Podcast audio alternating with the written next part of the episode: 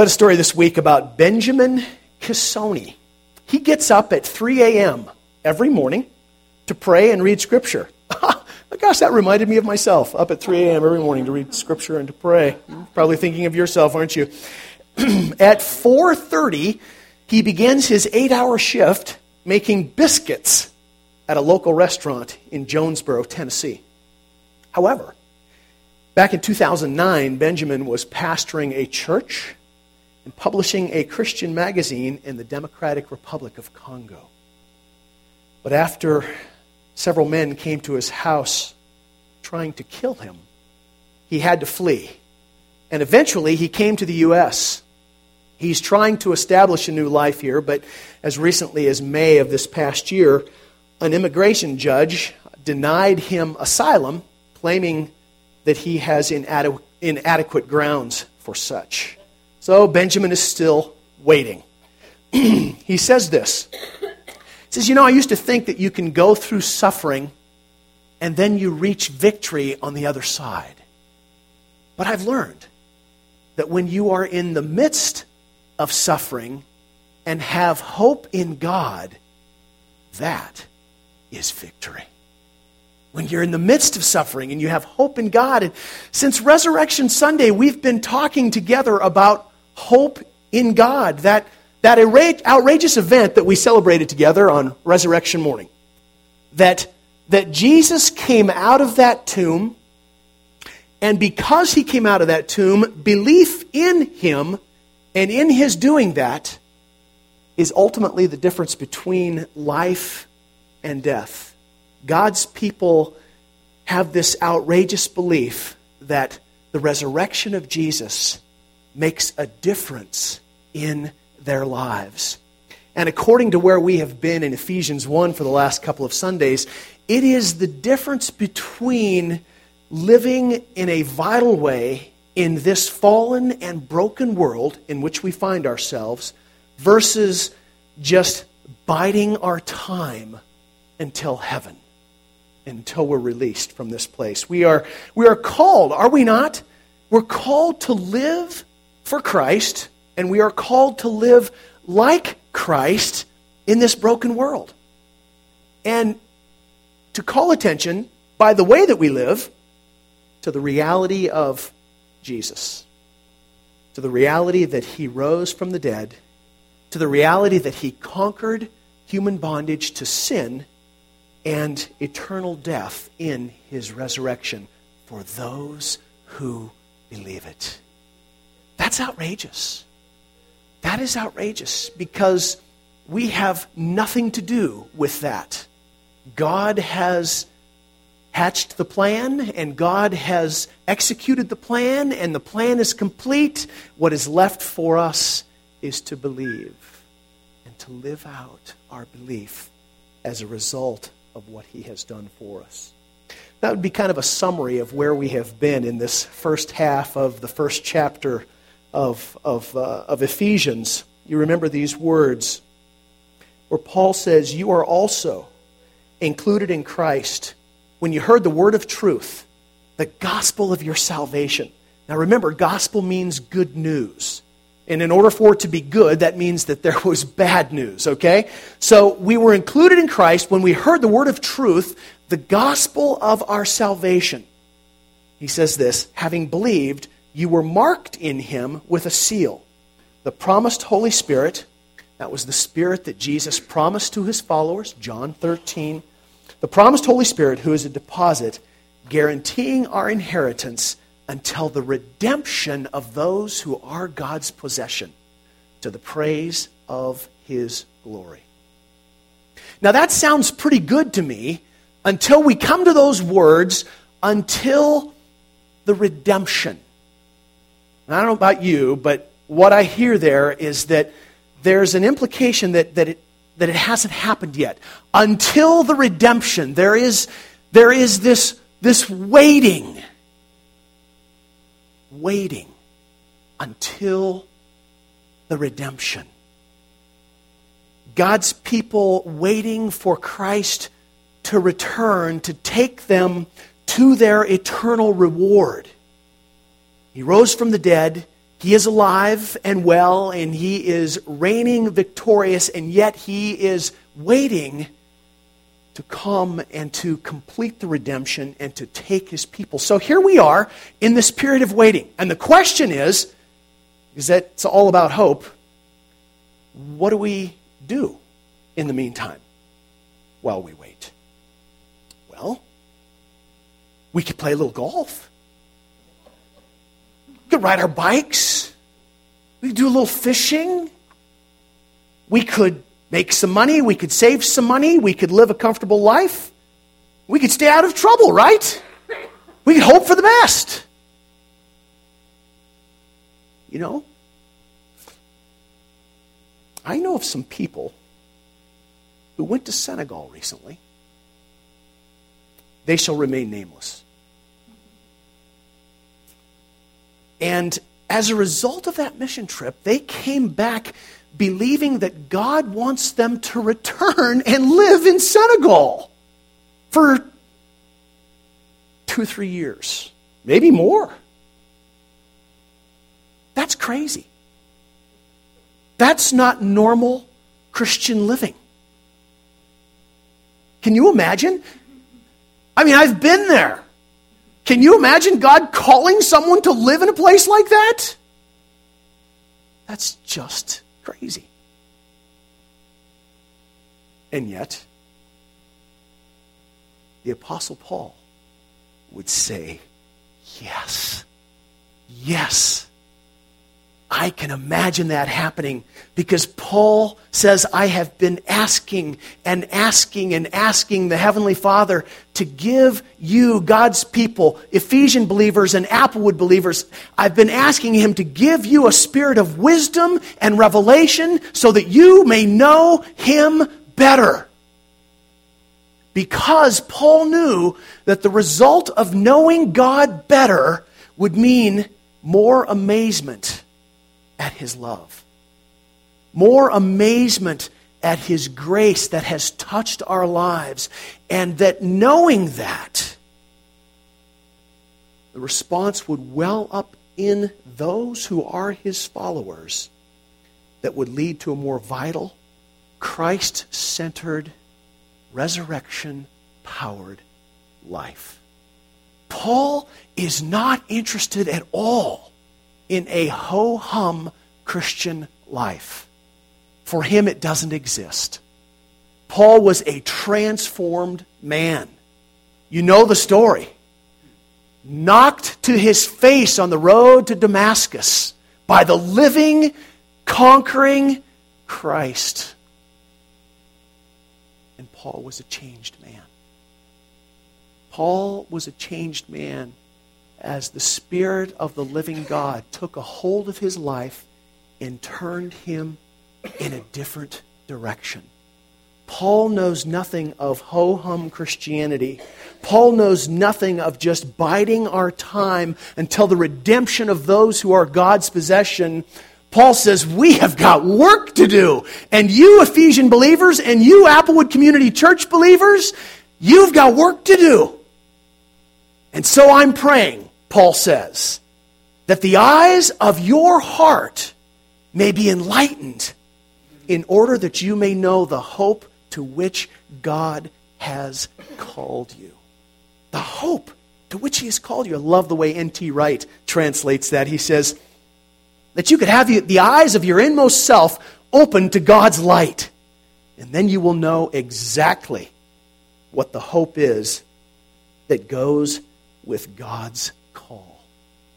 In other words, when the Spirit turns on the light in our lives so that we see God's love and we see His grace for what it really is undeserved and so amazing, we will live with passion. We will live with intentionality for Jesus until He returns for us or until we die. And it won't make any difference. It really doesn't matter because if the Spirit of God has answered our prayer, then our eyes have been opened to the truth of the greatness of the hope to which He has called us. So then we become a people who think about going to Senegal and living there for two or three years. We become a people who, who do things that Jesus calls us to do that, that are, are self sacrificing, serving of others, giving our lives to, to those that, that nobody else really cares about, to spending instead of saving, to giving instead of keeping. We become people who live that way because of the hope to which we have been called. Life in God changes who we are. That's why Paul prays that the eyes of our hearts will be enlightened so that we can know the hope to which God has called us. Paul said, to live is Christ, and to die is gain. Do you ever just find yourself wanting to go out in a blaze of glory? You don't have to answer that.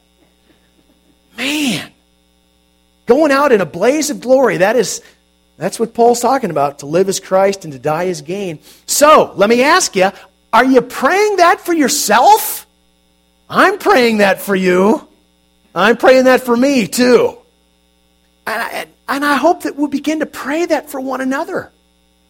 If God answers those prayers, and I think that that's probably a prayer that He delights to answer, then we need to buckle our seatbelts because life is going to get exciting in terms of what He calls us to and what He is doing in us and through us. I, I sometimes, I just, my heart just longs for more of what I see in, in the book of Acts, where people are following passionately after Jesus. And, uh, you know, the first first two or three centuries, well, first two for sure in the life of the church, the Roman Empire was really baffled by these people called Christians. They just couldn't figure them out. They didn't really know what to do with them. They, they were, for the most part, they were good folks. Yeah, they were good neighbors. They cared about others. They were, they were known for their, their good deeds and their care for the sick and, and the poor. The problem was they weren't loyal to the Roman Empire. In the midst of this life that they lived, that people looked at and, and sort of wondered and, and, and, and others admired and, and were the beneficiaries of in terms of their kindness and their compassion, in the midst of that, the Christians were also very intentional and verbal about their loyalty to another kingdom loyal to another king. And his name wasn't Caesar, his name was Jesus. And so Rome did the only thing that they could think of. They, they started to exterminate them. To be a follower of Jesus was, in those early centuries, a death sentence. People knew about hope and lived out their hope, it was those early Christians. They knew that to be a follower of Jesus could very well mean that life would end any day, at any moment, for them, for their friends who were followers, for their family who were followers. But they didn't care. They followed hard after Jesus. And as the writer of the book of Hebrews exhorts believers who are scattered throughout the Roman Empire, they spurred one another on to love and good deeds, and they encouraged one another. Even more so because they knew that the day was coming. Christians lived. Not perfectly, but they lived with a passion. They lived with a zeal. They lived with a focus on Jesus that we just don't often see in our culture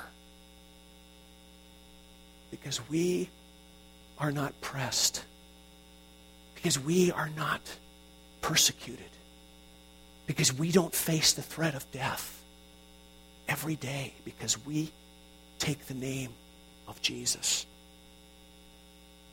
When the Apostle Paul writes to the Ephesians and tells them that he is praying that they will know the hope to which they have been called, he is referring to life in Christ, both for eternity and for this world in which they and we live. Hope that comes into their lives, hope that comes into our lives and consumes us with a passion to follow Jesus no matter what. Because life is short. And we have the great hope for a new life, promise of being with God for eternity, living in the relationship of love and intimacy for which we were created. and that's, I think, what, what drove the early church. It was the hope of a new life with God that was made possible through the death and the resurrection of Jesus. The truth of what God had done for them in Christ is what gave them great hope. You remember the story I've told you in the past about Sharice's conversation when Jordan, when he was little, the glories of heaven. Wouldn't you like to go there? And he said, No, I think I'd really rather go to McDonald's. That's where the American church is at, my friends. Forgive me if this is harsh. We'd rather go to McDonald's because we are just not all that taken with the love and the grace of God that has given us hope for all eternity. Forgive me if I seem a little fired up, but my goodness I live a pathetic life. And I would go out on a limb and say, for the most part, you all do too. We need passion for Jesus. We need to understand and to be reminded of the hope that God has given us in Christ Jesus. What were our choices apart from Christ? Slim and none. And McDonald's. We could go to McDonald's. Let me ask you. I've been thinking about this for myself all week long. Do people see you living with hope? I'm not talking about hope in the bank. I'm not talking about hope in politics or the economy. Do people see you living with the hope? The hope that drove the early church? The hope for which Christians willingly laid down their lives? Do they see you living with the hope that is life in Christ. Amazing, undeserved gift that has come from God through His Son. Do they see hope flowing from you? Do they see hope flowing from me because we know and are convinced of the truth of what God has done for us? Do they see and experience in your life what the Romans saw in the early followers of Jesus? That your heart belongs to another place. That your loyalty belongs to another king. Or do people see us as pretty much part and parcel of this society in which we live? And when it comes right down to it, we'd probably just rather go to McDonald's, bide our time, and wait. So let's stand and read our text for this morning. It's from Romans, Romans chapter 5. I want us to be reminded of the truth of what God has done. These will be familiar words, I'm sure, for many of us. but what Paul has to say here, I think, is so important as we link it to the prayers and the promises that, that what, of, of what he wrote to the Ephesians. So let's read these verses together. Therefore, since we have been justified through faith. We have peace with God through our Lord Jesus Christ, through whom we have gained access by faith into this grace in which we now stand. And we boast in the hope of the glory of God. Not only so, but we also glory in our sufferings because we know that suffering produces perseverance Perseverance, character, and character, hope. And hope does not put us to shame because God's love has been poured out into our hearts through the Holy Spirit who has been given to us. You see, at just the right time, when we were still powerless, Christ died for the ungodly. Very rarely will anyone die for a righteous person, though for a good person, someone might possibly dare to die. But God demonstrates His own love for us in this. While we were still sinners, Christ died for us. Praise be to God. My brothers and sisters, this is the word of the Lord. Amen. Go ahead and be seated. Did you hear Paul's use of that word hope? Three times in four verses that we read together, Paul is saying that because of what Christ has done for us, we have peace with God and we rejoice in the hope of the glory of God. Now, we have said before in the past that, that the glory of God, we know this, has to do with his character, has to do with the perfection of his nature. And we have peace with God because of what Christ has done for us on the cross. And as a result, we have hope in that because of who God is. That's what Paul means when he says we rejoice in the hope of the glory of God. What God has done for us through his Son, well, it's, it's completed. It's a done deal. It's, it's never going to change. Who we are as a result of what God has done for us in Christ will never change because it is grounded in the character and the nature of God. Does that make sense? That's how we rejoice in the hope of the glory of God because in the character of God, in the goodness of God, in the unchanging beauty and wonder and grace of God, hope exists because God doesn't change. It's who He is. Trust me, this is way, way better than McDonald's, even if you do like their fries. Okay? When you came in today, there are some sheets on the chairs, and, uh, and I owe a thank you to one of Sharice's colleagues at, at Faith Christian High School who spent some time studying through the, the, uh, the letters and the epistles in the New Testament and just identified statement after statement after statement about who we are in Christ. And I want to say to you this morning, you ought to take those pages and, and if there are some left around and you can grab some extras, or if there aren't enough and everybody takes them, uh, let me know. I'll make some more. I just didn't want to waste a whole bunch of pages this morning. But there are several, and I would take those. And if you've never done a study on who you are in Christ, you need to do this. Because if you don't, then you will continue to be a person who doesn't live with the hope of who you are in Christ. We can't live with that hope in terms of the witness that it is to those around us if we don't really understand who we are as a result of what Christ has done. Paul says, So we rejoice in the hope of the glory of God. And then we read this. Heather, can we put three through five back up? Not only so, Paul says, but we also glory in our sufferings we also rejoice in our sufferings. What's the matter with this man? Who rejoices in their sufferings? Paul says, because we know that suffering produces perseverance. Perseverance, character. And character, hope. And hope does not put us to shame. Another translation that would be hope does not disappoint us because God's love has been poured out into our hearts through the Holy Spirit who has been given to us. So I want you to turn to a neighbor real quickly and ask him this question What does hope have to do with suffering? How are the two related?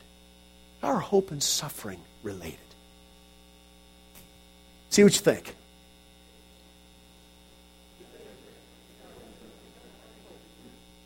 Okay, we ready? What profound theological truths have you heard from your neighbor? What do they have to do with each other? I mean, Paul obviously ties them right together. What do you think? Okay, okay. So we have hope carrying us along. Yeah, you know, I'm afraid you're right. And I really wish it wasn't that way. Suffering is the root of hope. Why? What else? What else did you hear? No credit to the neighbor. did you hear it? Hope, you know, suffering causes everything to get stripped away that we may have otherwise put our hope in. And uh, we are left then with either hope or despair. And it's the Spirit of God who has been poured into our hearts that brings to life that hope that we have in who God is in the midst of suffering.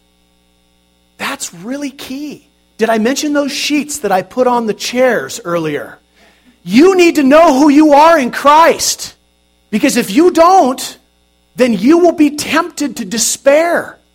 Because we live, quite frankly, I mean, since I've already gone down a bad path this morning and been Mr. Nasty, I'm just going to say it. We live in a culture where the evangelical church teaches baloney. We teach fluff. We teach come to Jesus and all your problems will be over. Are you kidding? Ask the disciples what they think of that theology. You know, we live in, we live in, a, in a place where, where God will prosper and bless your life. And we're thinking economically and, and those kinds of tangible sorts of ways. Come on. There is no place, and, and I mean no place, that Scripture teaches that God is going to prosper and bless us in such a way that we avoid all suffering.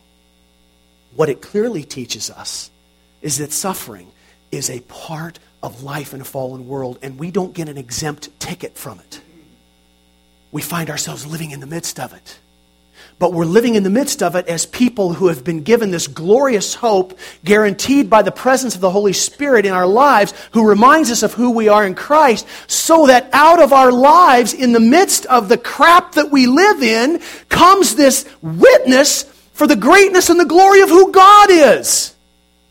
There is never a ticket in Scripture that says, Oh, poor me, I'll take that one. It just doesn't exist. And I realize when I say this with fear and trembling that I haven't begun to suffer to the extent that some of you have suffered in your lives. I just know that.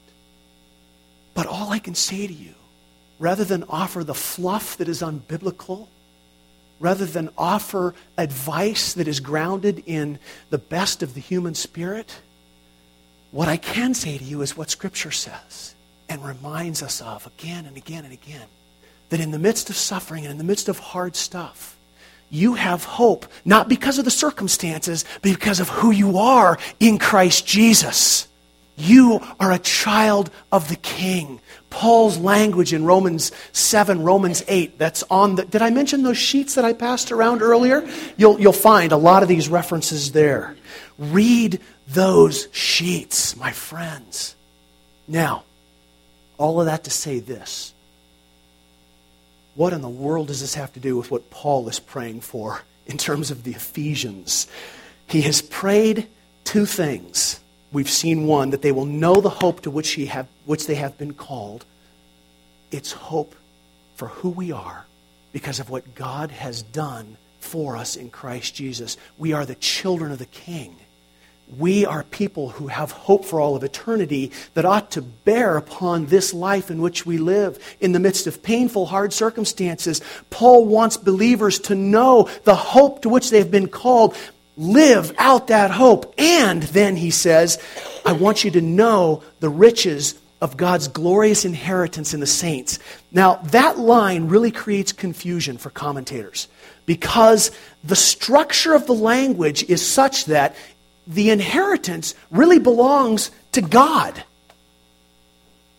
It really belongs, it's, it's, he's not talking about inheritance that belongs to saints here. They, they will know the riches of God's glorious inheritance in the saints. In other words, Paul is saying that this glorious, vast group of people that are known as the saints throughout all of eternity are God's inheritance in this whole process. To which I think, he got a raw deal. But that's what Paul means. They are, we are, God's inheritance We are His property. We are what are coming to Him as a result of what He has done for us in Christ. And when we check out of this life, my brothers and sisters, we become the inheritance of God in His presence. Yeah! How are you going to show up there? You going to show up with a smile on your face? Are you going to show up pouting about the fact that this life was hard? You see how hope drives that whole idea of we are the inheritance of God and someday we will be secure and finally in His presence. But here's the word that jumped out at me, and we have got to go real quickly. We'll do some more with this next week because it is so rich. Saints. Did you read that word? The inheritance of the saints. Now, Lee and I are famous for self deprecation because we're both wretched creatures. He's more wretched than I am. But, Lee, I thought of you this week. but I thought of you with the word saint. My brother, you're a saint. As wretched a man as you are, you are a saint because of what God has done for you in Christ Jesus. That is true for all of us. I don't think of myself often enough as a saint signed, sealed, delivered, done, complete, because of what Christ has done for me. Now, here's where I think it becomes very significant for our life together. If that's true for me as a follower of Jesus, that's true for you as a follower of Jesus, and you and you and you, and all of us who have committed our lives to following Jesus. We are saints together. And a part of I think, creating a beautiful inheritance, if I can use it in that way. Not that we make ourselves any more beautiful than what Christ has already made us, but in terms of the living out of this life together, we recognize that the suffering that I live with in this life doesn't just come to me alone, but all who bear the name of Christ suffer together. And therefore, we have opportunity to live our lives together in the suffering and to encourage one another.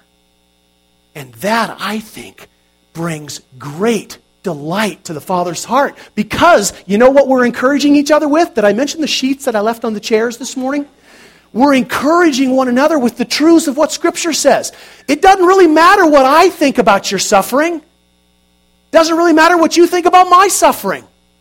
What matters is what God says about our suffering and His faithfulness and His presence and who He is to us in the midst of that suffering. We have got to become a people who are versed in the truth of Scripture so that we're not offering each other baloney in our conversations and in our encouragement. We can say things like, Holy cow, that must be hard. That must hurt so bad. Wow, I am so thankful for God's grace and His presence and His love and His faithfulness to you in your life. We can say things like, Oh, don't worry, it's going to get better. Hang in there. Really? It might not. For some of you, it's never gotten better after years and years and years of suffering. But I can say to you with certainty God, who does not change, it is the hope of who He is that we rejoice in and that we cling to. And that we are a part of a group of people. Man, go home and read, you know, Hebrews chapter 11. Talk about a hall of faith or a hall of fame. You know, folks who believed in God, and as a result, they were rewarded with being cut in half. It was a glorious thing. But their hope, their hope was in the one who had called them in Christ Jesus. And implied in that chapter and all through Scripture, and I hope present in our life together, is the reality that we're in this together, my friends. You know, and as Americans, because we're so individual, you know, we tend to sort of just, oh man, I got to just buck up. I got to bear up under this. I got to I got to deal with it. I wonder how many times we have deprived ourselves of blessing and strength and even the presence of God through the Spirit's work in a brother or a sister to minister to us when we find ourselves in a hard place. This is the last time you picked up a phone and said, Oh man, I am just in the trenches. Think we could talk? I just need for you to remind me of who I am in Jesus. I need you to remind me of the truth of what Scripture says. You know, don't tell me about what Dr. Phil says. Tell me what Jesus says. Tell me what the Word says. That's a part of the beauty of the inheritance of the saints that belongs to God. Praise team, come on up. We got to got to close. More next week on this. But my friends, let me just read this to you real quickly as they come. Um, I came across this this week. Kathryn Greene McCreight. Uh, she's an author I've not read. She wrote um, a book called Darkness is My Only Companion. And it's, it's her personal story, a Christian response to, to mental illness. And she describes her tortured journey, as she calls it, through 10 years of extreme depression and a bipolar disorder, and concerning the importance of Christian fellowship, the gathering of the saints, my friends. She writes about this while she's in a recovery. She said, This is why it's so important to worship in community to ask your brothers and your sisters to pray for you. Sometimes you literally cannot make it on your own, and you need to borrow from the faith of those around you. I love that. Sometimes I cannot even recite the creed, she says, unless I'm doing it in the context of worship, along with all the body of Christ.